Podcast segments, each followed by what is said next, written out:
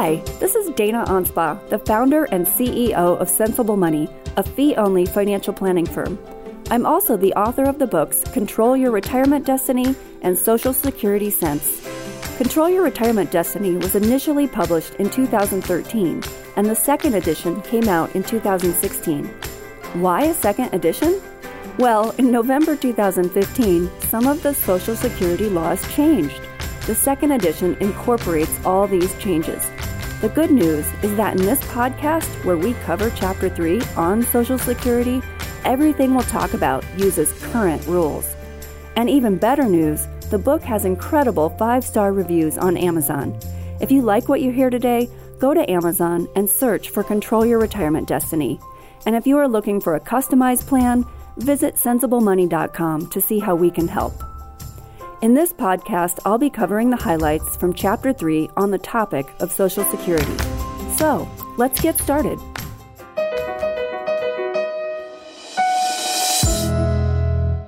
I never set out to be an expert on Social Security. So, how did it happen? From 2008 to 2017, I wrote an online advice column called Money Over 55. My most popular topic was Social Security. I had so much content online on this topic that email questions came pouring in, not only from consumers, but also from other financial professionals. To this day, many of my colleagues call or email me with Social Security questions. While I was working on revising this chapter for the second edition of the book, I received one of those calls. It was from a friend of mine, a financial planner in Colorado. She had a client whom we'll call Diane. Diane is a widow. Her husband, Paul, unfortunately passed away at the age of 57. Diane is now age 62. She is no longer working, but she had worked for most of her life. Here's how Social Security works for Diane. She is eligible for either her own retirement benefit or a survivor benefit, which will be based on her deceased husband's Paul's work record. Diane wasn't exactly sure how it all worked, but she heard that she could collect a survivor benefit as early as age 60. Naturally, at 60, she went to the Social Security office to learn more. They told her she could collect this benefit now, but that she would get more if she waited until age 62. Technically, this was true.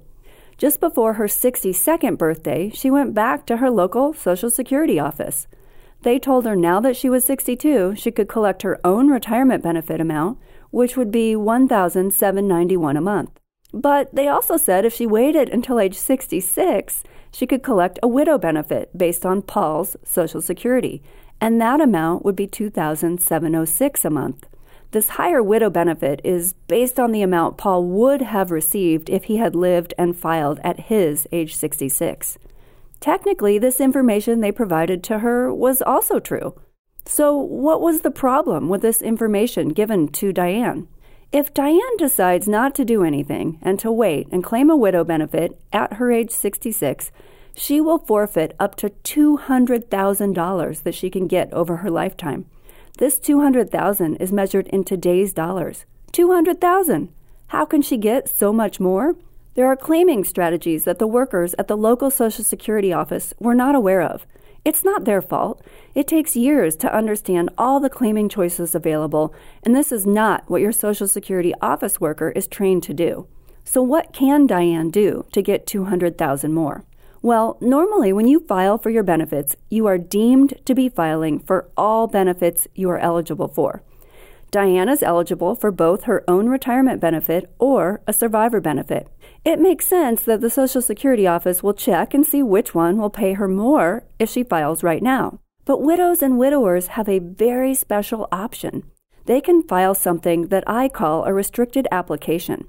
That means they can choose to apply for only one benefit type, either their own or the survivor, and that preserves their option to later switch to the other benefit type.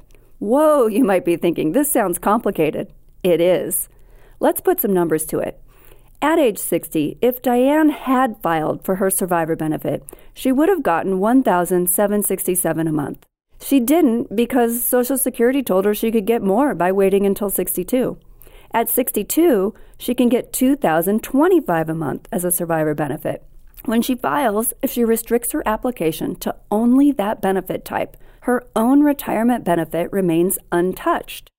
Now she collects 2,025 a month, her survivor benefit amount, plus inflation adjustments, all the way to age 70. At age 70, she files for her own benefit, which by then will be 3,674 a month. Now, let me clarify.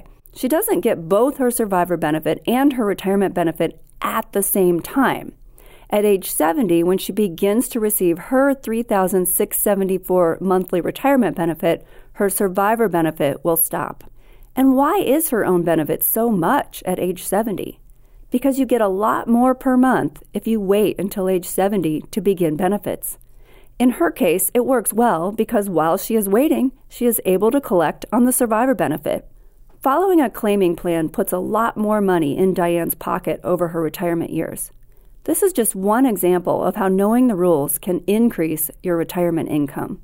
The rules we just talked through that apply to Diane's situation apply to all widows and widowers. In this podcast, we're going to cover more rules for survivors. In addition, we'll cover the following something called your full retirement age, a special rule that applies to government workers, rules for ex spouses, what happens if you continue working while receiving benefits, and last, we'll look at how Social Security benefits are taxed. And believe it or not, we're going to cover it all in about 15 to 20 minutes.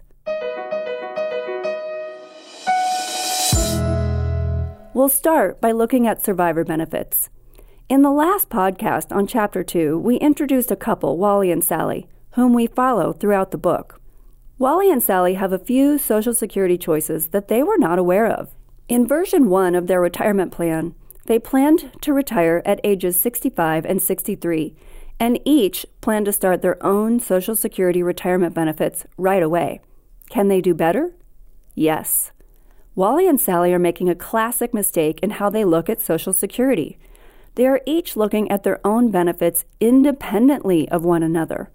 They do not understand how survivor benefits work. Because so many married couples don't understand how survivor benefits work, many older widowed Americans have a monthly income much lower than it could have been. We don't want that to happen to Wally and Sally, and I don't want that to happen to you either. Here's what Wally and Sally need to know. When one of them passes, the survivor continues to receive the larger of either benefit amount. So if Wally passes and his monthly check was bigger than Sally's, then Sally can continue to get Wally's check and her check stops. You don't receive a survivor benefit in addition to your own benefit. For married couples, this can be very powerful. If you file for benefits early at age 62, you get a reduced monthly amount for life. This means a reduced survivor benefit also. If you wait and file for benefits at age 70, you get a much larger monthly amount. This larger amount is now the survivor benefit for either spouse. Wait, you might say, I can't afford to wait until age 70. That's what Wally and Sally thought. Wally and Sally didn't know that they could save money in taxes and get more Social Security if they took money out of their IRAs starting at age 65 while having Wally wait until age 70 to begin his retirement benefit. By doing this, the survivor benefit at Wally's age 85 is projected to be 48,000 a year. If Wally starts his benefits at age 65 as he originally planned, the survivor benefit at age 85 is only 34,000 a year. That's a big difference. And in the meantime, they don't have to scrape by. They can withdraw a little extra from their IRAs in early retirement because once they're age 70, they'll have a larger Social Security benefit, and that means they'll need a little less from their IRAs later on. How much of a difference does this make for Wally and Sally? In the case study in the second edition of Control Your Retirement Destiny, if Wally and Sally each claim benefits the year they retire, over 20 years, they estimate they'll receive about 1,475,000 in total Social Security dollars. What happens if they follow a special claiming plan instead? They get 1,736,000 over that same 29 years.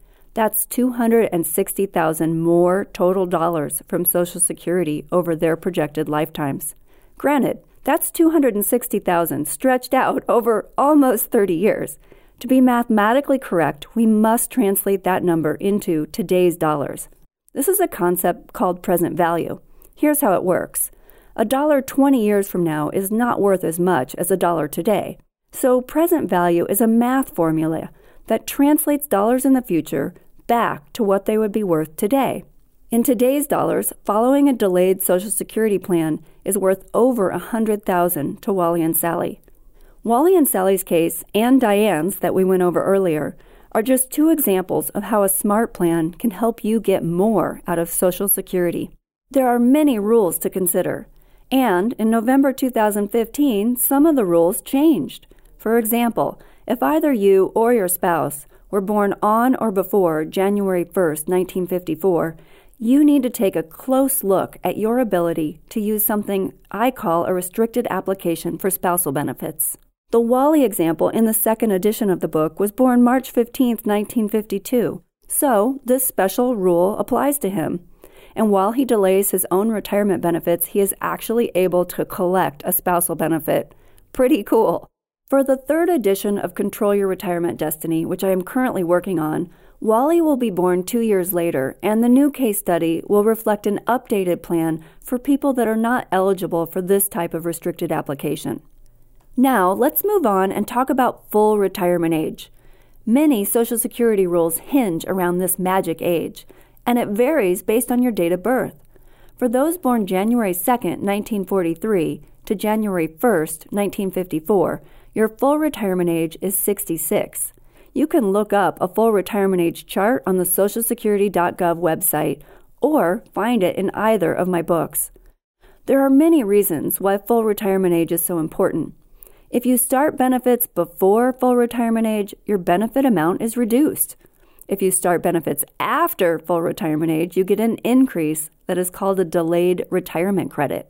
If you were born on or before January 1st, 1954, full retirement age also impacts your ability to file a restricted application for spousal benefits. For example, let's assume you were born before 1954 and you're divorced and want to file for a spousal benefit on your ex spouse's earnings record while preserving your ability to later file for your own retirement benefit. In order to do this, you should not file until you reach full retirement age.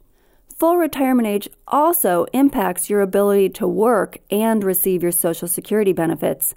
For example, if you start your benefits before full retirement age, you will be subject to what is called the earnings limit. That means if you make too much money, some of your Social Security benefits must be paid back. What is too much? In 2018, the earnings limit is 17,040 per year or 1,420 a month. This limit is indexed to inflation, so it usually increases each year. There is also a special rule and a much larger earnings limit that applies during the calendar year that you reach your full retirement age. The good news once you reach full retirement age, you can earn any amount and collect your full Social Security. Yippee! Another rule I must cover is a rule that impacts many teachers, law enforcement officers, firefighters, postal workers, and other folks who may work for a government agency. If you work for an agency that has its own pension system and you do not contribute to Social Security, you are unlikely to get the amount of benefits that show up on your Social Security statement. For those of you in this situation, the technical terms for the rules that apply to you are the windfall elimination provision and the government pension offset. Since you don't pay into the Social Security system, there are special rules in place to prevent what is called double dipping. However, many people have worked at jobs where they did pay into Social Security and then worked for an agency where they don't pay in. This is fine. The problem is when this occurs, the numbers you see on your Social Security statement are probably not accurate. Too many people see the numbers on their statement and naturally assume they'll receive that plus their pension. If you have years of work under a system where you didn't pay into Social Security, don't count on what you see on your Social Security statement. Now, on to ex spouses. A few minutes ago, I mentioned the ability to file for a spousal benefit based on an ex spouse's work record. Here's how it works if you have a marriage that was at least 10 years in length, both spousal and survivor benefits are available based on your ex's work record. This does not reduce the benefit they receive, And if your ex remarries, it does not impact their new spouse's ability to get spousal or survivor benefits. Crazy, huh? You know what this means? If someone was married five times for 10 years each, they could have five exes all collecting a spousal benefit. These spousal benefits are usually most applicable to you if you either didn't work much or if you were born January 1, 1954 or earlier. The last topic to cover in this podcast episode is how Social Security benefits are taxed. Here's how it works if Social Security is your only source of income, you pay no taxes on it. That sounds great. Except if you're like most people, you'd prefer to have other income in addition to Social Security. If you have other sources of income, up to 85% of your benefits may become subject to federal income taxes. I say up to 85% because, well, we're talking about the IRS here, and it's not simple.